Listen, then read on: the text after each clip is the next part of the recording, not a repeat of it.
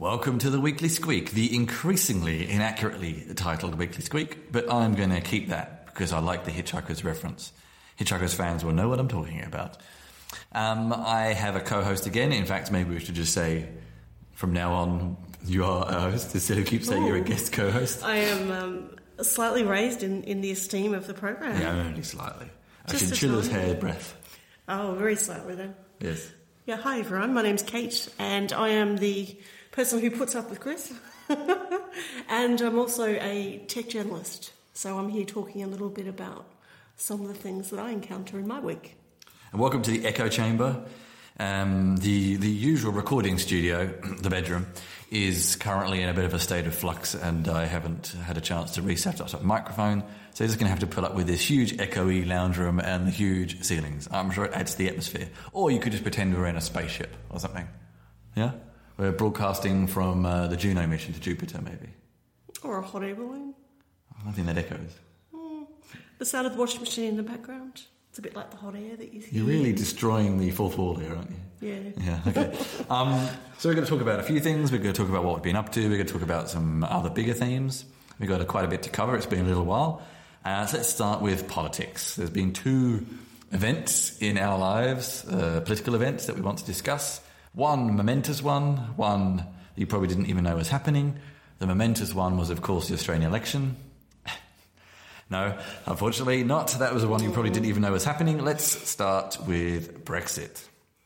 So we ended the show talking about my feelings on that topic, and now, of course, we have an outcome, and it wasn't necessarily the outcome that many were expecting, or indeed that personally I, we would have wanted, and many people like us. Mm.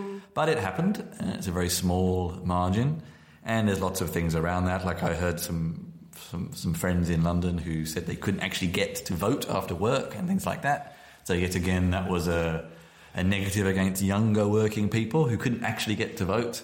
And we've seen, of course, modern democracies outpouring through a petition, which uh, got four million um, signatures for a second referendum, but um, that's not even ten percent of the population. So, you know, to be fair, I don't think it should have been. Um, I suppose one of the crazy things about the whole process was that the ridiculous things of people googling what happens if Britain leaves the EU on the night of the uh, referendum result and not even really understanding what they just voted for, which the fucked upness and the disillusionment of British politics is a whole other discussion, but um, I think it highlights it even more. Um, for me, I suppose it's just that representative of not feeling particularly British anymore. Um,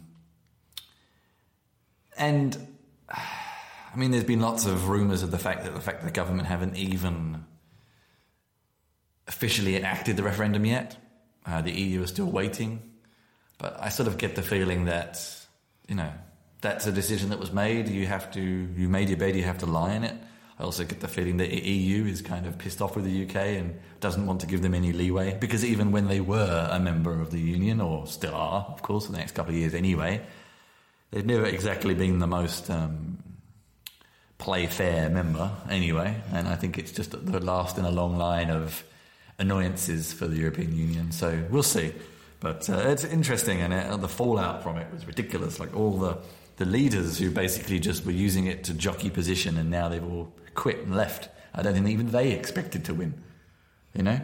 Mm, I don't add a point of clarity though. Um, my understanding is for anything to be enacted, it requires an act of parliament. Yeah, it hasn't happened Article yet. 50, which may take quite a, a lot of time because my understanding is that the um, party that won, well, the people that won, shall I say, actually didn't have a plan of what they were going to do after the decision was made. So it could be anyone's guess what they're actually going to do, and it's a little bit harder because uh, my understanding again is that the people actually running the campaign have actually resigned. So Yeah. I'm not sure that sense. We shall see, and there's been all sorts of. We now will have new party leaders and all sorts of things. And to be perfectly honest with you, I got offered a job in the UK about six weeks ago that I thought long and hard about taking, and I'm very glad I didn't now. On the silver lining, I managed to gain about a thousand pounds uh, in a student loan payment. So silver lining in every cloud, I suppose. You mean because of the drop in the value Because of of the drop in the value of the pound, I paid some back and gained about a thousand pounds. Wow, So very was a bonus. silver lining. uh, anyway, and then we have other politics. We have the Australian election, which is only just resolved. I think is it now officially resolved? Yeah, mm, yes and no. As of today, um, maybe we should explain a little bit Well, also I- a bit of context personally is that it was the first one I could vote in, which why it was exciting for me. Maybe as one of about uh, a few thousand people who actually understands the Australian uh, system, maybe you'd like to explain it, Kate. Yeah, I mean, in simple terms, it's a um, two house system. There's the lower house, which is the, the House of Representatives, and then the upper house called the Senate, which, Which is where, actually elected. Yeah. Whoa. and it's where the basically the legislation decided upon or discussed in the lower house gets voted upon and um, and you know passed or otherwise. And unlike pretty much every other country, bar one or two, voting in Australia is compulsory. I think it's the only Western democracy. Um, maybe let's let's because I've always wondered this. Let's actually um, let let's use the power of Google. Let's find this out. And just to clarify that, what that means is that if you if you don't vote on the day um, or vote previously, you are required to account for why you were unable to vote. For example, if you were ill, of course, or something like that. And it's worth adding to that that um, this election there's been quite a bit of controversy. I was reading today that a number of people in hospital have complained they were unable to vote. And I've worked previously as a returning officer working in hospitals, which means I basically helped people vote. Um, and you literally do take a ballot box and the papers to people's beds and help them vote. So just coming back to the compulsory voting. So one thing I've often always said is that Australia is one of the only uh, Western democracies with compulsory voting. That actually isn't true. Um, here's a list: Argentina, uh, Argentina and their democracy could, is in bit in debate right now. Uh, Australia, Belgium, actually, uh, Bolivia again, Brazil again. Some of these. Uh, so let's have a look at some others. Greece. I was just in Greece, which we'll come to in a minute, and I'm not sure how many Greek people would agree their system is Yeah. democratic. Luxembourg. Um, yeah, actually, if you look at this list, there's a, if you Google this, there's a quite a good list of these. The vast majority are not necessarily systems that you would consider be uh, as democratic as they could be, shall we say? But yeah, Australia, Belgium. I'm sure I saw another one. there. Luxembourg? Luxembourg, yeah, they're probably three countries where you would consider the system is reasonably reasonably democratic. Um, but Australia is probably the biggest Western democracy. Yeah. Anyway, That's that's correct. I mean, compulsory. I, I guess Australians, most Australians have a different view of compulsory voting to what you might think. People from the outside might go, "Well, why do you have to vote? Why can't you choose?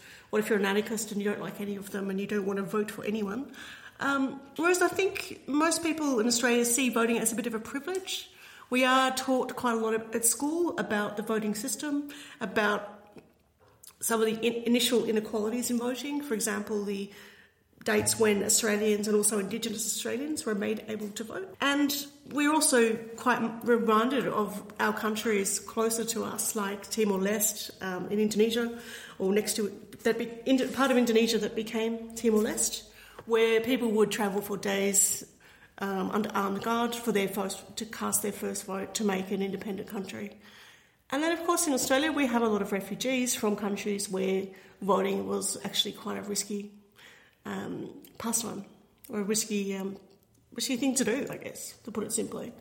Um, but yeah, I mean, I guess my experience of voting is for the last two weeks, just prior to the election, I was working at the Australian Embassy. So maybe just at, at that juncture, it would be good to explain because uh, the Australian system is a little unusual. Um, explain how it works. How do you actually vote? Oh, okay. Um, in regard to the papers? Yes. Okay, you have to fill out two pieces of paper. There is a, pu- a piece of paper for the lower house, which is the House of Representatives, and it is has a list of candidates and their parties, and you number them with one being your first choice. This is a short list. Correct. Yeah. Normally a short list, yes. Yeah. And then you have this thing called the Senate paper. Now, the Senate paper is very large. Um, I'm about five foot three, and the Sydney one, sorry, the New South Wales one, is taller than me if you actually put it out in, in its actual length. And basically, it, it numbers along the top of the top of the page um, the parties. So you can choose to vote for just a party if you wish. And you have to number a minimum of six. Which of is those. called voting above the line, and there is actually a line. There is literally a dark line. And then below that is all the candidates from each party, including, of course, a separate area for the independents, of which there are often very many. And you can alternatively vote below the line, which means you can um, number a minimum of 12 of those people below the line of your preference, one again being your first choice. And if you're that way inclined, you can certainly number all of them. So that may be up to 150 people. So it could be a bit of a And of course, lengthy exercise. this, this ends up meaning you can get quite a diverse um, parliament, but uh, not always because then you have preferencing, which I've never completely understood. I don't know if you can give a very brief summary of quite what it means. Well, it basically means that um, your lesser parties or less likely to get a seat parties will do preference deals with the bigger parties. So, for example, if we don't get um, voted in, we will give our vote to you. So it basically trickle, it's a trickle down effect, as you can But imagine. it can end up in results you didn't necessarily expect if you're not careful, as a voter. yeah, it, it means traditionally in the last couple of elections, which I think has been the case in a lot of other countries as well, that the Senate, as in the upper house, has a, you know, it has two sort of main parties, which are of course Labor and Liberal. And Liberal is not liberal as in most countries. Liberal is actually the Conservative Party. That's right. Just, just to add to the confusion. the. Conservative Party. It's a big L Liberal. and Labour is spelt American way, just to make it even more confusing. That's right. and basically, it means that you have them, and then you have people that sort of sit in the middle, figuratively, um, either from a minor party like the Greens, or perhaps the Democrats, and then you have the Independents, of course, and people that are in a minor party that you may have not heard of. It may be something like the Motoring Enthusiast Party, Which there is one. or um, the Science Party. Science Party. Which I, yeah, a friend of mine was actually running, but to be honest with you, I have absolutely no idea what their policies are. I assume there's something to do with science, but they were actually the science and bike riding party. So Oh, it's a bit more than that. They were aiming to build a tech hub between um, Canberra and Sydney okay. That could be See, this is, this accessed is, by bicycle. I suppose this is one of the negatives, in inverted commas, of having so many kind of options, is that you actually need to do quite a lot of research. You do. And I mean, as a first time voter, firstly, I was uh, washed up in the whole stuff with Brexit because, to be blunt, us living here in Germany it affected me far more. So it was something I was paying far more attention to. Of course. Up until about a week before the Australian election, I hadn't even paid any attention to it. And it's not in any international media. It's mentioned, and that's about it. Like, it's not like American elections or even other countries. No one pays any attention to it outside of Australia. That's true. And that's actually something, uh, when you're in the country, it feels like the biggest thing ever. And you suddenly realise coming back out again that no one cares outside of Australia, apart from maybe some of the surrounding countries. I don't know. But it was not mentioned in the news once here.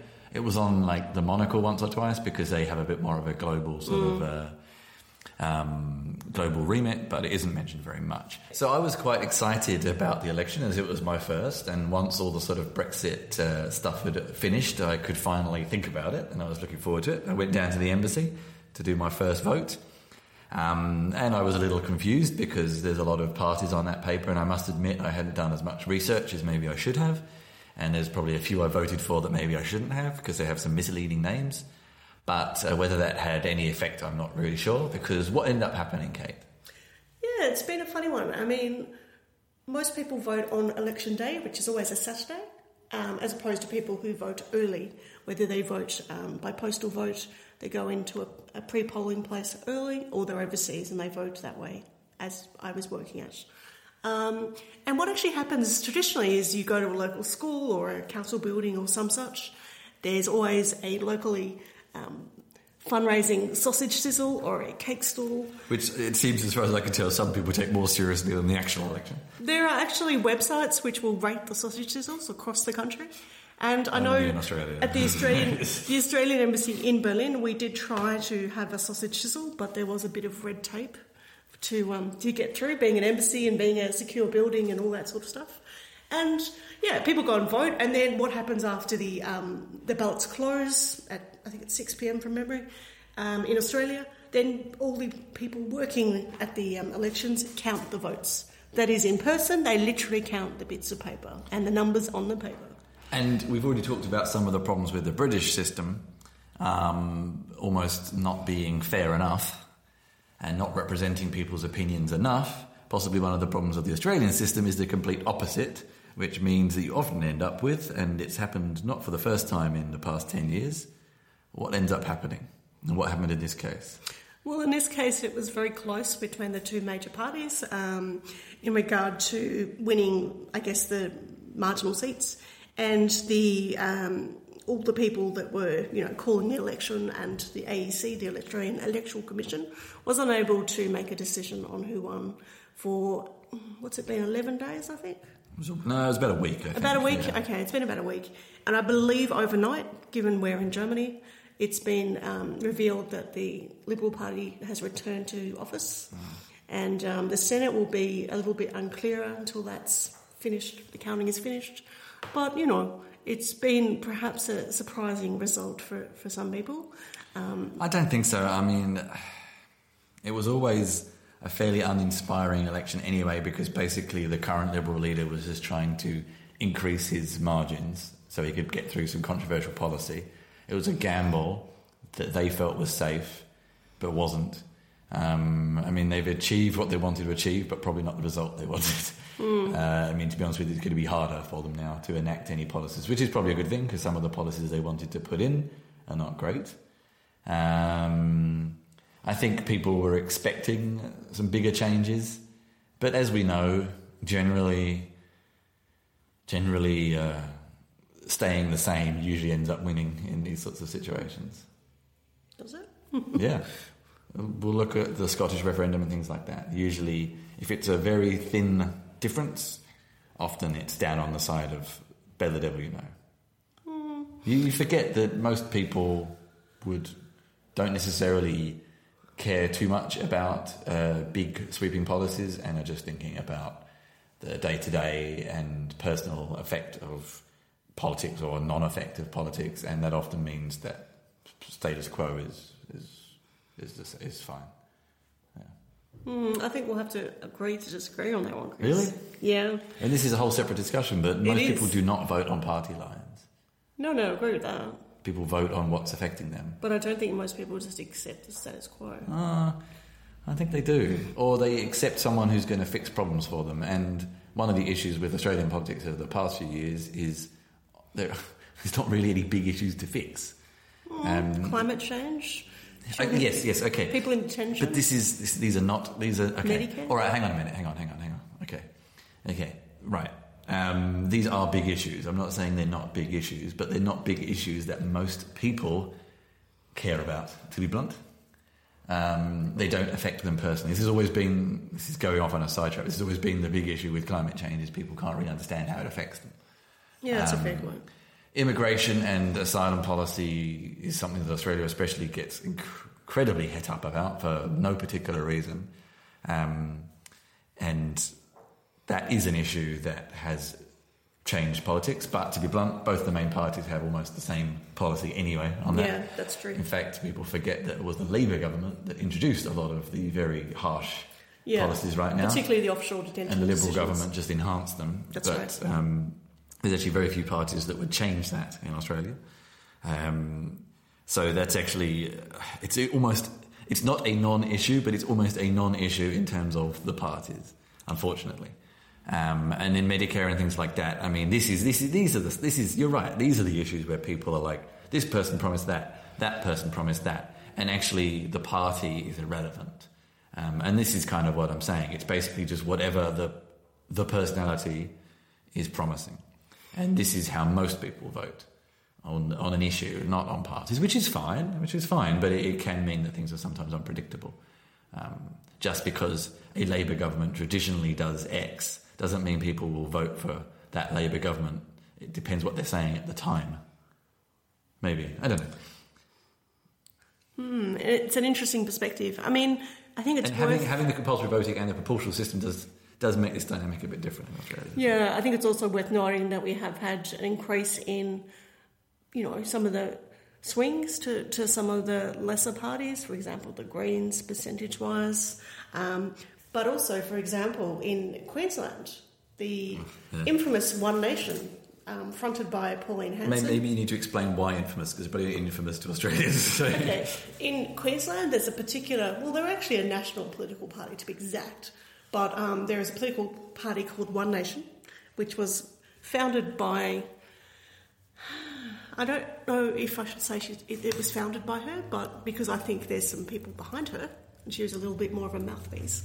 But it was founded traditionally by a um, redhead woman who um, is You make it sound like that's some kind of leg, like some kind of myth founded by a red-headed woman. well, okay. But to be fair, her hair colour has absolutely nothing to do with it. Let's be honest. Um, okay, it was founded by someone who felt that um, there was a significant disconnect in traditional politics, particularly in, in regard to the composition of who lives in Australia.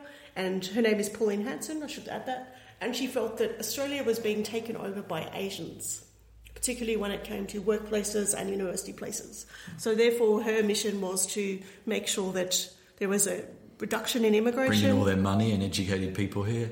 How dare they? yeah, bringing their money into Australia's second biggest Yeah. export education. How dare they all be really good students and spend a lot of money in the system? Um, How dare they? How yeah. dare they have nice restaurants with good food? But what's actually happened in the last election is that um, three seats have gone to the One Nation Party, I believe. Three seats. I believe so. In the um, Senate, I would have to confirm that, but that's been predicted. There would be three seats. Um, and the problem with that is also just you, you have a front person, which is Pauline Hanson, who has some rather interesting views. For example, um, and she's the kind of person that if you hear her speak, you just feel like she should walk around with a shovel because she constantly digs herself in these holes. Is she a bit, a bit of a, um, a bit of a um, oh, Sarah Palin? Yeah, maybe? she's rather. For example, she said last week, I mean, they, she was reminded in an interview about how she'd said that, you know, hang on, you're talking about Muslims now, Muslims taking over Australia and Australia becoming a um, Sharia law in parts and how that is really bad. Um, and she was said, people actually said to her, hang on, didn't you say last time it was um, Asians? And she said, well, yes, you know, but Asians, most Asians are okay if they integrate. Some of our party have Asian wives. Some of the men in our party have Asian wives. and, like, can you see me cringing? Like, Yeah, those men are very well integrated, aren't they? their wives, I'm sure. Um, so yeah, like if you, I, I'm sure if you would want to, you know, spend an afternoon with some cringe-inducing media, just Google Pauline Hanson on YouTube, and you'll you'll see the kind of thing we're talking about. Um, and I I suppose we were also we lived in a little filter bubble, so thought the Greens would do better. And I Mm. must admit, uh, they, they did okay, but they had lots of they had a ten percent swing, but probably didn't end up getting quite so many seats as maybe people thought. And I think it's always that interesting thing because well, seats is what gives you the actual voice in the parliament. Swing raises you more money, but yeah, I guess maybe it's better for the next election. But I don't know. It's always the thing with small parties. It always takes a long time.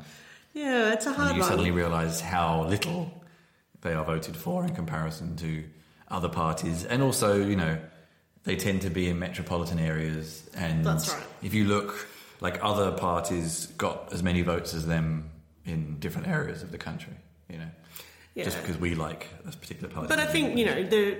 To, to put it in a bit of a nutshell, I think the themes that came out of this election were that, you know, there were a percentage of people that were higher than last time that felt disenfranchised by both the major parties and thus Hmm. voted elsewhere, and that resulted in some swings. What's the, the Xenophon guy? What does he represent? Because this was an independent, and I'm not really sure what he represents. I actually don't know. Okay, because he got a few seats. He did. too. He did get a few seats. Yeah, he was an independent Yeah. and um, had his one-person party with um, some other people. but he got three seats. well, under his name, I Yeah, guess I should say. I actually don't know what he stands for. And, and this is the thing. I mean, you know, you can go to a polling booth and unless you've done some research previously Hmm. or they're running in your elect- in your electorate, you may well not know Yeah. very much about people. Now, um, we've talked about politics for nearly half an hour, so maybe we should move on. Definitely. Um, in, a, in a nice link, I was in Greece, and there's a link here. there is a link here. There's a very direct link here because um, Melbourne actually has the second highest Greek population to Athens. And when I was flying from Athens to Thessaloniki, there were six Australians on the plane uh, going to see family members and things like that. So actually, there is a connection there, and there's a lot of Australians who go to Greece because they have Greek heritage. And actually, I, I must admit, I thinking about that number, I find it hard to believe it because uh, Thessaloniki was 1.2 million.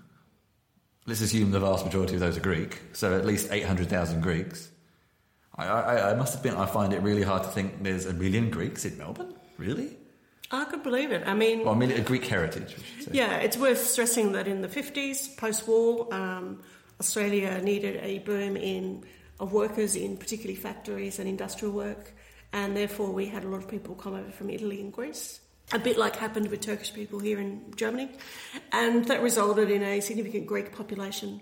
Ah, okay. So Melbourne has 150,000. The largest Greek population of any city in the world outside of Greece. That That's still right. doesn't add up in my mind. I don't know how you got this million number. That doesn't add up. That's not as big as Thessalonica. It doesn't make sense. I don't quite understand how that works. Is- Not, not even close. Who told you that? it says it here. According to the 2001 Australian census, Melbourne has the largest Greek Australian population in Australia, 150,000, and the largest Greek population of any city in the world outside of uh, outside of Greece, not second to Athens. Okay, Oh. that's the difference. Okay, all right. I think you've misunderstood slightly. No, that's what someone said. Oh, and Melbourne is a sister city to Thessaloniki. So there you go. Ah, there you go. that makes perfect sense. Okay. A lot of the Greeks have actually moved out. We used to live in a very strong Greek area. A lot of them have moved out to the suburbs now, Yeah, that's um, right. and being replaced by newer uh, groups. But, Different um, culture yeah. groups. But I was in Greece, and that is the uh, connection between Australia and Greece. There is quite quite a big one. Um, it was interesting. So tell us about Greece for people who've not been there. Give us a little bit of an overview. I will.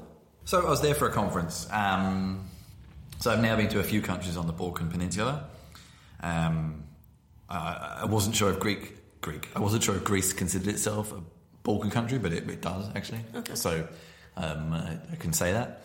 Um, and it was it was interesting. I mean, I suppose it has a far more developed tourist industry than a lot some of the Balkan countries because it hasn't been under a dictator in recent decades. It wasn't under USSR, so it kind of has a more developed tourist industry. So prices were a little more, actually pretty similar to Berlin. Um, obviously, Greece is quite famous at the moment for economy being a little um, not in good shape. And I have some figures here actually. So we have, um, so it's actually the 45th largest economy in the world, which I suppose puts it about a quarter down. There's about 200 countries, isn't there?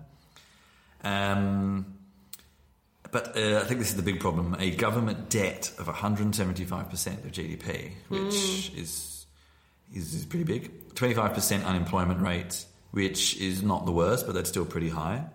And its growth is going down.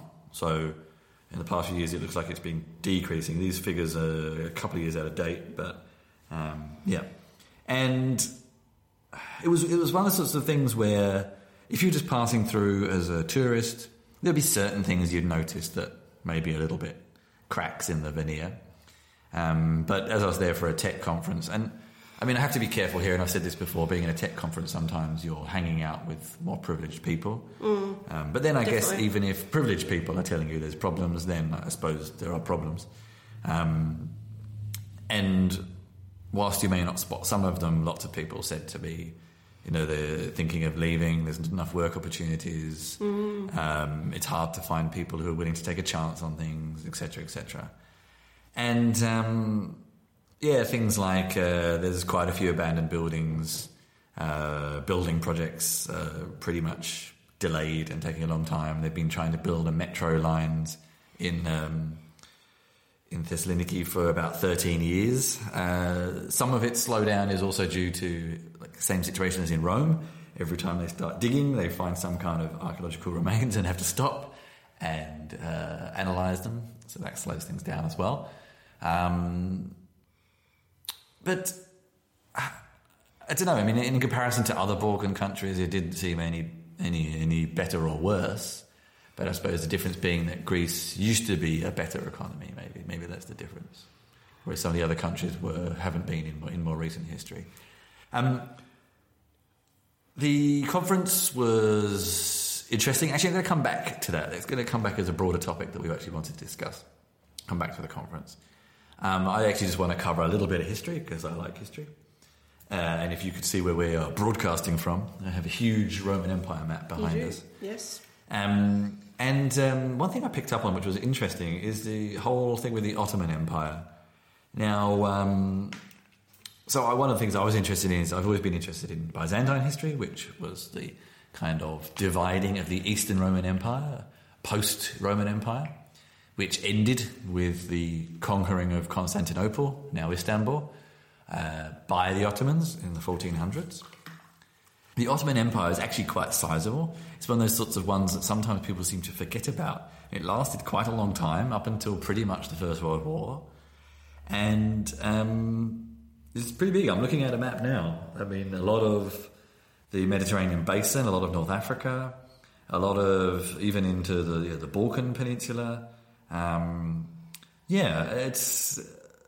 And some of Asia. Uh, well, not Asia, but Asia as in what was kind of Asia then, the, the Middle East. The Middle um, East. Yeah, uh, it's it's actually it's actually yeah, it's actually quite surprising, and um, for some strange reason, I'd never even really thought that some of these countries were part of it. I mean. I didn't actually really ever twig with me that Greece was part of the Ottoman Empire. And this this is two two interesting things that came out of this was some of this came from when we did a city tour of some of the buildings was that um, you know for a very long time it was under Turkish influence. This meant that a lot of the Christian churches became mosques, that um, Christianity wasn't the main religion, that uh, Turkish was an official language, etc., etc., and there's a lot of influence on the culture of the time. But then as soon as uh, the Greeks got uh, their independence, which I think was actually in the 1820s, something like that, um, from memory. Look it up, I may be wrong. Um, they sort of reverted back to the, the, the old ways, in inverted commas, quite whatever that meant, because the old ways were a long time ago, uh, pretty quickly. Getting Greek back as a national language, um, getting back Orthodox Christianity as the prime religion, and, you know, uh, re embracing Greekness, I suppose.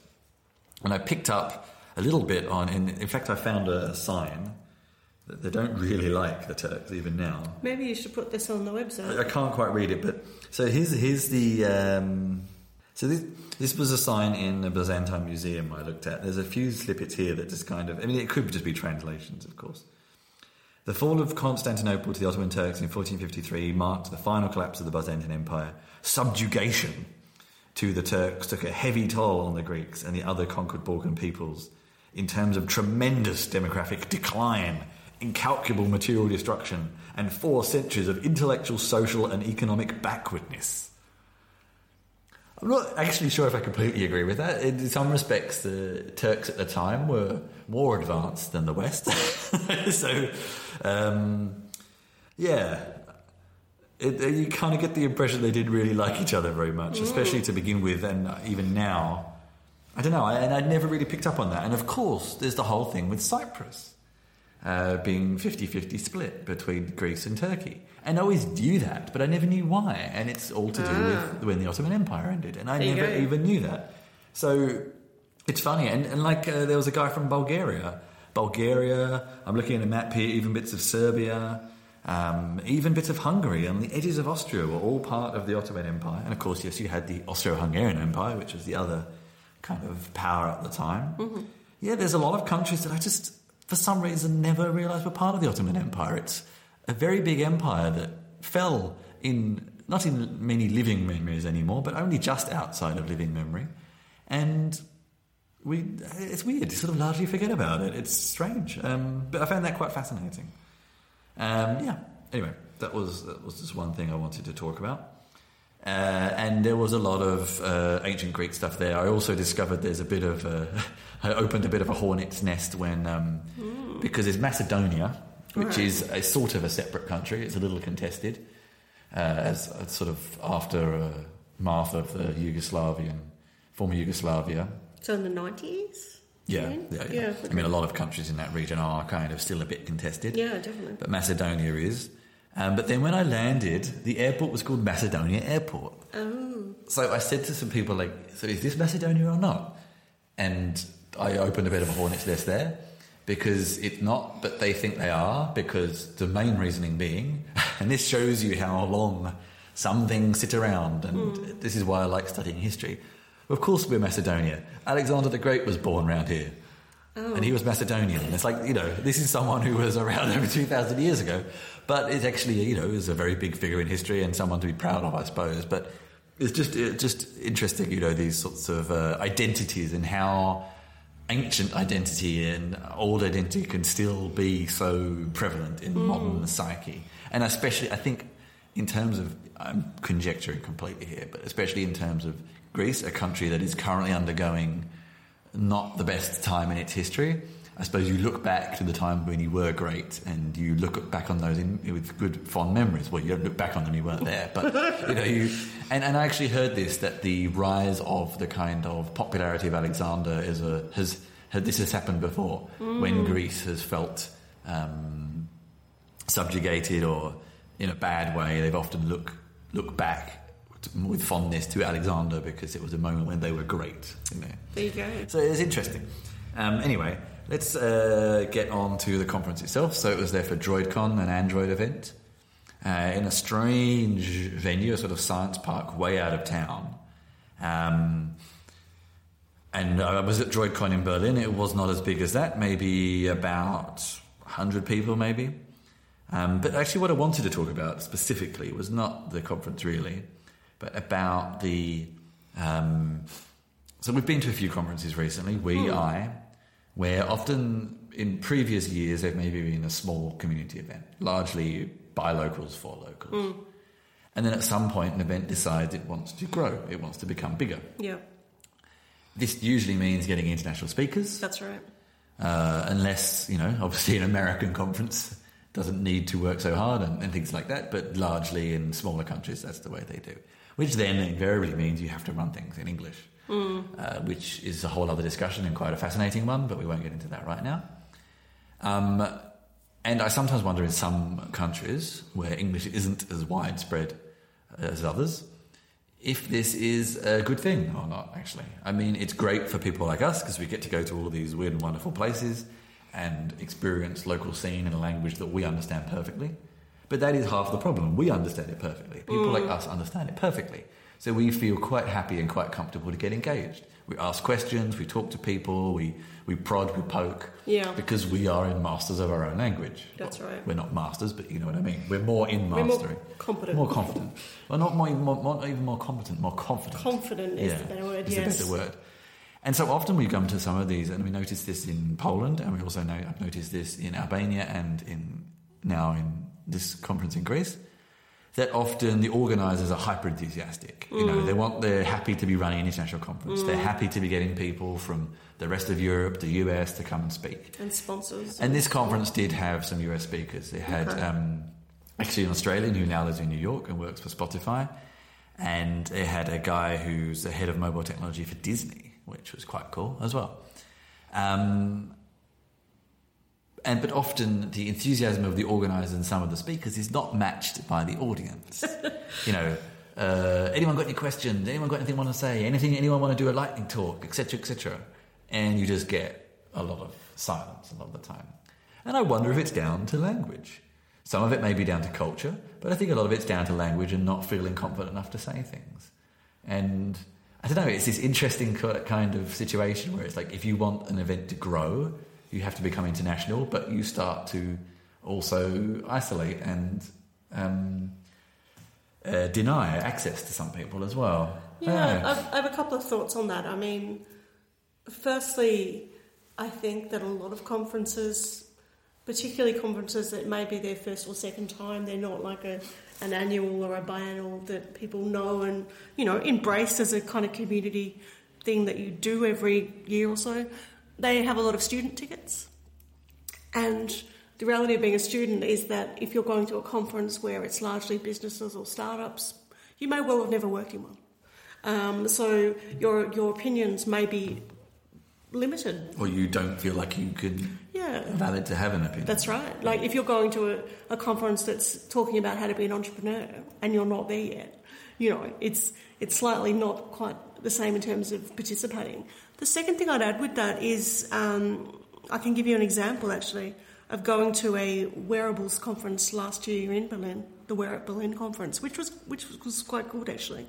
There were some positives and negatives, of course, and they wanted it to all be in English, and Which is not uncommon in Germany. And, Which- and Germany is obviously a country that has far higher level of English spoken than Albania or Greece. But I think the thing that I noticed was that it was not always the best decision. For example, there was, you know, a speaker from the wearable textiles or the, you know, um, kinetic textiles area speaking from Thuringia, which is kind of near Leipzig, which is an old GDR, Germany, where there's less people that learnt English at school. They were more likely as adults or as adults now to have learnt Russian, for example. Um, we lived in Leipzig previously. And the guy had, the speaker had obviously had someone write out his speech in English, and he really, really struggled. And you felt like saying, look, just do it in German, it's fine, you know. He had slides, you could have picked up the nuances as a, you know, a basic German speaker. Um, or, of course, contacted him for more information or other people in his company. I think there's ways to do it. yeah, and this it's like it's the complete reverse here. I've actually been to German conferences, largely German conferences, and I've been allowed to speak in English, and no one, no one cared. It's like, yeah, you can speak in English because you can. It's uh, almost the complete opposite. Just quickly, out of interest, so I have here the 2015 rankings for English as a foreign language. Um, uh, some are surprising, uh, some are not. So Germany is at 11, Greece. I can't even find. It's not even listed for some strange reason. I don't know why. Um, and neither is Albania. So that either means they're off the top. No. Off the top 70, I find that hard I to find that imagine. very hard so, so I don't know why they're not included. Maybe they don't. Yeah. I'll also add a couple of things in regard to Greece um, that may be a slightly different perspective. Um, it's not even reported. The Balkan Peninsula is not even reported for some strange reason. So Maybe. I don't know.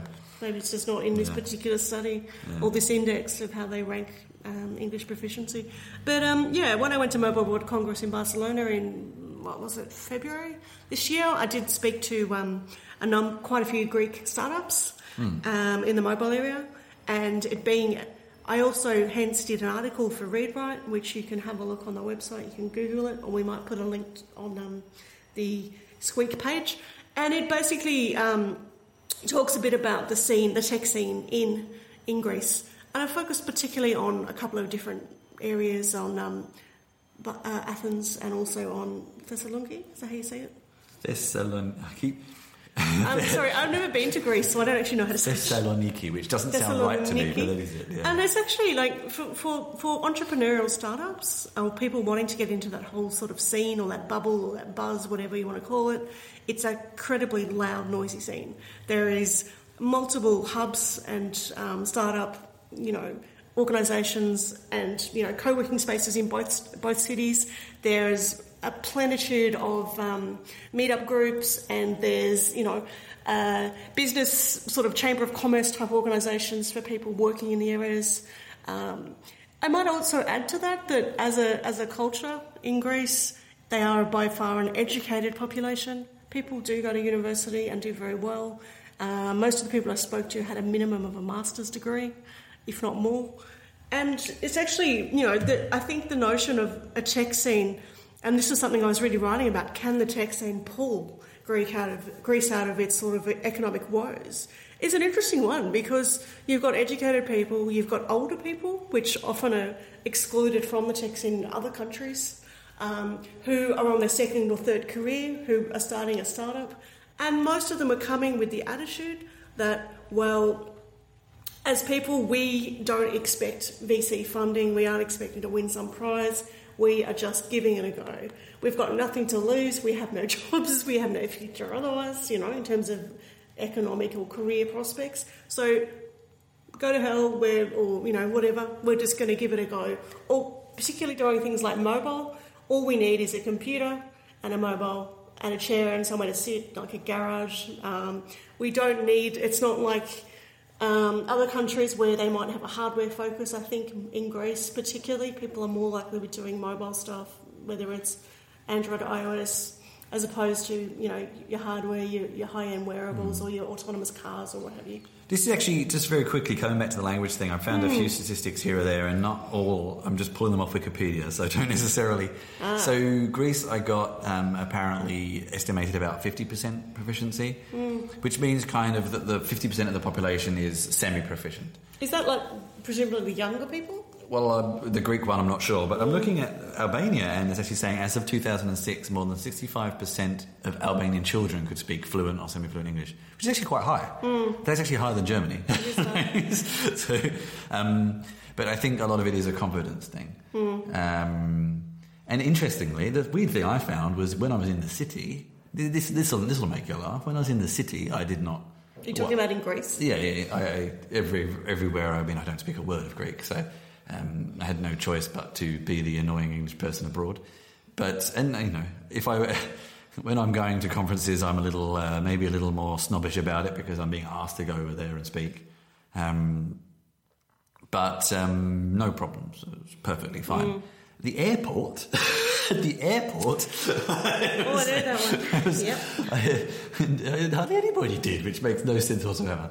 But anyway, Do you remember Shanghai? it's a When we were bit different. was- Shanghai is a bit different. So Yeah. I don't know. Anyway, um, yeah, maybe we should. Uh, this is something I want to talk about about the whole conference thing generally. It was an interesting idea. I wouldn't mind getting some more feedback on. I might actually make the associated blog post with the uh, the the podcast more about that topic to get some feedback.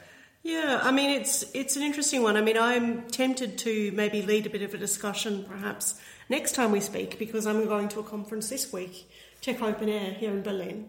And I may well not be going to all of it because I have other things to do in terms of articles to write and people to interview or transcribe interviews, so on. But I also think it's worth having a little bit of a think and a look about the value of conferences in the tech scene. Um, why do we have so many conferences? What do they benefit? It is, it, I tell you what, actually, this is something I've also wanted to cover on more on what makes some successful and some not. Yeah. So I think that might be something we want to talk about for our next um. Maybe I think we need to do a little Maybe- more research first. Yeah, do a bit of research, but also maybe get some speakers in, maybe people that have organised Yeah, yeah, yeah. conferences, Um, get a little bit of perspective because I don't know, it would be very easy um, to go from conference to conference or from, if you're a, a new startup, competition at a conference to competition at another conference or hackathon to hackathon.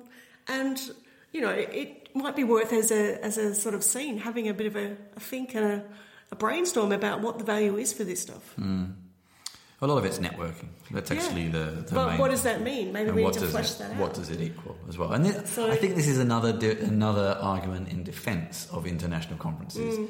is that it attracts better networking. If all you ever do, if if all a Polish startup person ever does is network with other Polish right. startups, Yeah. they're not they're not going to get the opportunity to meet Yeah. people in. in in bigger economies and things. That's right. So if you, but if you invite American speakers, etc., you get a chance to network, and that's one other side of it. Yeah, so I think we should have, perhaps have a discussion about it next time. Yeah. Next Well, time we meet. Let's wrap up. and It'll probably take about 20 minutes to wrap up, but anyway, let's wrap up Oh, with what yeah. else we've been up to. Um, let's try to restrict it to the past two weeks, because Okay. I can't even remember the last time we. Uh, so off you go.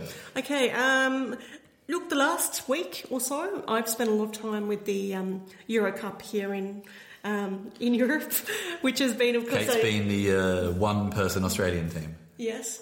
Oh yes, um, which is basically a soccer, a soccer game or a football game. I, Um, think, I think people know what it is. It's okay. Oh, all right. I, I never know, you know, what people know in other parts of the world. And look, just to give you a bit of context, like in living in Germany, soccer is quite popular. And the reason I say that is because when the international games are on, every convenience store, we call them Spaties here, or Spatehouse. Late shop. Yeah, late shops.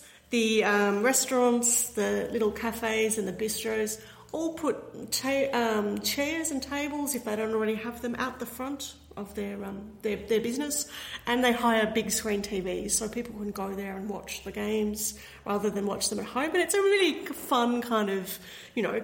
Uh, social atmosphere, even if you don't really know what's going on. It's quite fun. I quite like it. And um, so I've been writing a little bit about um, the impact of IoT on um, on the Euro Cup and you know I guess sport in general. So the first couple of articles I wrote about were about um, First one was about a company called Wearable Experiments in um, that were originally, I think, from London, but they're now based in um, New York.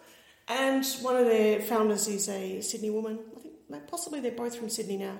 Um, and they basically do connected clothing so that the clothing is able to communicate outwardly with an inward physical response.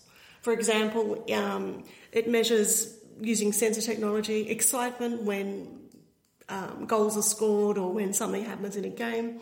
And, you know, the notion of it being another way for fans to show an allegiance.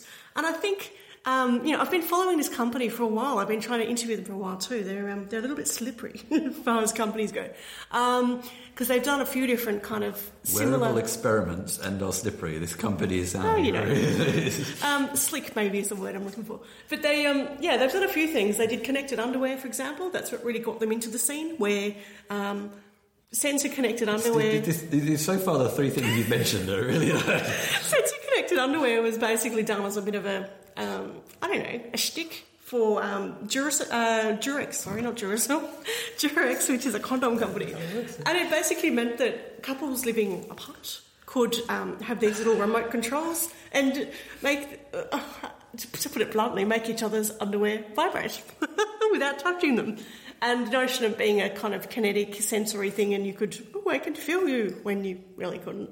Um, because that's just what. Anyway. Yeah, right. maybe you need to have a look at the article. But anyway, they've done a few things, and I think the interesting thing that, that they've come across is that none of their stuff has ever actually gone to market in a big way in terms of you can buy it retail. And this is my number one frustration with wearable clothing, if we can call it that, or connected clothing. It is very hard to buy. It is usually one off pieces that sit in a museum or a gallery or go down a catwalk and you never see them again. Or they're a, you know, a prototype, the good old prototype. And so what these guys did is they went to France for the games, took their wearable clothing, did a lot of kind of opinion um, canvassing at, at events and sports games. And it was interesting, their results, because they found firstly that the clothing was most popular between with children and women, as opposed to men, um, or older men, shall I say. And the die-hard fans, which are, were largely men, like as one category of the fans, if you like, their response was very much about, well, I've already got the team jersey, so why would I want this as well? Which is an interesting one. Mm. And I think it shows some of the challenges, and I would encourage you to have a read of the article if you're interested. The challenges of why it's so hard to get wearables into shops, you know. Um, the second article I did was about the um, use of wearables by the players in the games. For example, connected um, different parts of themselves, whether it was using um, what that came out really wrong, didn't it? Um, whether it was you know a sensor on their shoe or um, uh, you know shin pads on the front of their legs, haircuts that. No, uh, tempting. Some of those haircuts pretty wild. Um, you know, it could, it could um, measure, you know, the number of kicks they'd done in what angles and degrees and how far they kicked. There were there's a ball you can buy from Adidas miCoach, which um, is a connected ball and can, you know, be used to measure all kinds of physics when you come into sports. Connected ball, eh? Can you tell I don't know much about sport? no, just uh, more um, the, you know, connected ball, vibrating that, underwear. That, oh, stop it. The biggest one that always gathers my interest is why we don't have con- many connected shoes. And I've written a little bit about that, so I'd encourage you to have a look. Um, the next article in the theme, there's a couple more I'm doing, which I'll only mention rather than go into, is connected stadiums. For example, the idea that you can go into a stadium, you can order food from your seat using your phone, um, you get custom advertising from little screens around the place, all sorts of stuff. Um, second one is also, hopefully, my editor will let me write this about the Robo Soccer Cup. Connected balls. No. Okay. There was actually a football game for robots here in Germany, in Leipzig, recently um, where robots, and it's largely the Aldebaran neon ro- robots, you probably know those. Sadly, not Pepper. I'm not sure if Pepper has feet. No, she doesn't. Um, kicking footballs. And um, again, I'll um, put the links into the podcast if the articles go to press because they're incredibly fascinating to watch these robots playing a game. They're very slow, but it's quite fascinating a bit like paint dry slow. But it's um, sounds, that sounds riveting. but there's also look, I have to say, uh, um, you know, there's something incredibly cute about these little robots kicking balls. It's very cute. So yeah, it's it's right. fun. Um, we had IoT week on SitePoint, so I also have had a bit of IoT stuff myself. Um, I've been doing a little bit of work behind the scenes as well, some documentation for uh, a company called Deepstream, who make a kind of high speed messaging platform, um, but also uh, working on a Swift course for another company in the States. So, articles that I've written, I've edited a fair few, but I wrote um, something on a company here in Berlin called relayr, who make a sort of IoT SDK, and they released a, an Android prototyping app where you can use to just rapidly test stuff you want to, to do. So I made a prototype uh, test to see if our cat was jumping up on the door handle or not. um, so you get to see a picture of our cat looking very disapproving. Ah, Um, yes. I've also been doing some stuff with Bitbucket. Um, Ah, good old Atlassian. Yes, we went to the Atlassian conference um, in Barcelona a few yes, months I'm ago. still working on an article for that. Yeah, um, yeah, it's coming, Atlassian. I haven't written mine either. I'm sure they're listening. And uh, mine is actually about a quarter done. It's taken a little bit of time, but there's no yeah. particular hurry. I'm not working on anything that's time sensitive. I also uh, wrote an article on Otto for CodeShip, which is an enhancement to Vagrant or a replacement in some ways for Vagrant from HashiCorp. Um, and obviously, so few people know about it. I then got asked if I wanted to be a technical reviewer for a book on Otto.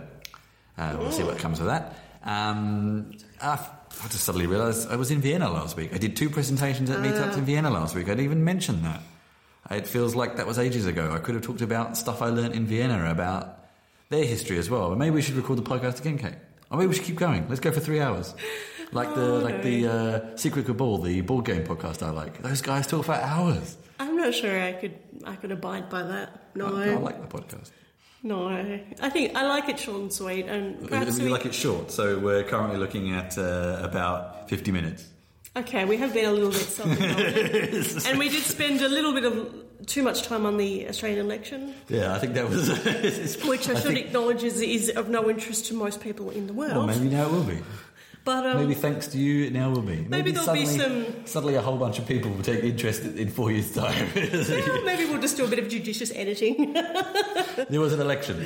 there we go. There we go. All right, but we'll see you next time in, in a week, in inverted commas. Um, in fact, I think the next few weeks will be a little less uh, busy as we gear towards the August holiday in Europe where everyone goes. And I'm actually going to use the opportunity to catch up on things because uh, everyone will be on holiday. Mm, likewise. So uh, maybe we'll be a bit more regular next time. But uh, for now, this is me, Christian Schiller, saying goodbye and thanks for listening. And this is me, Kate Lawrence, saying goodbye and thank you for listening.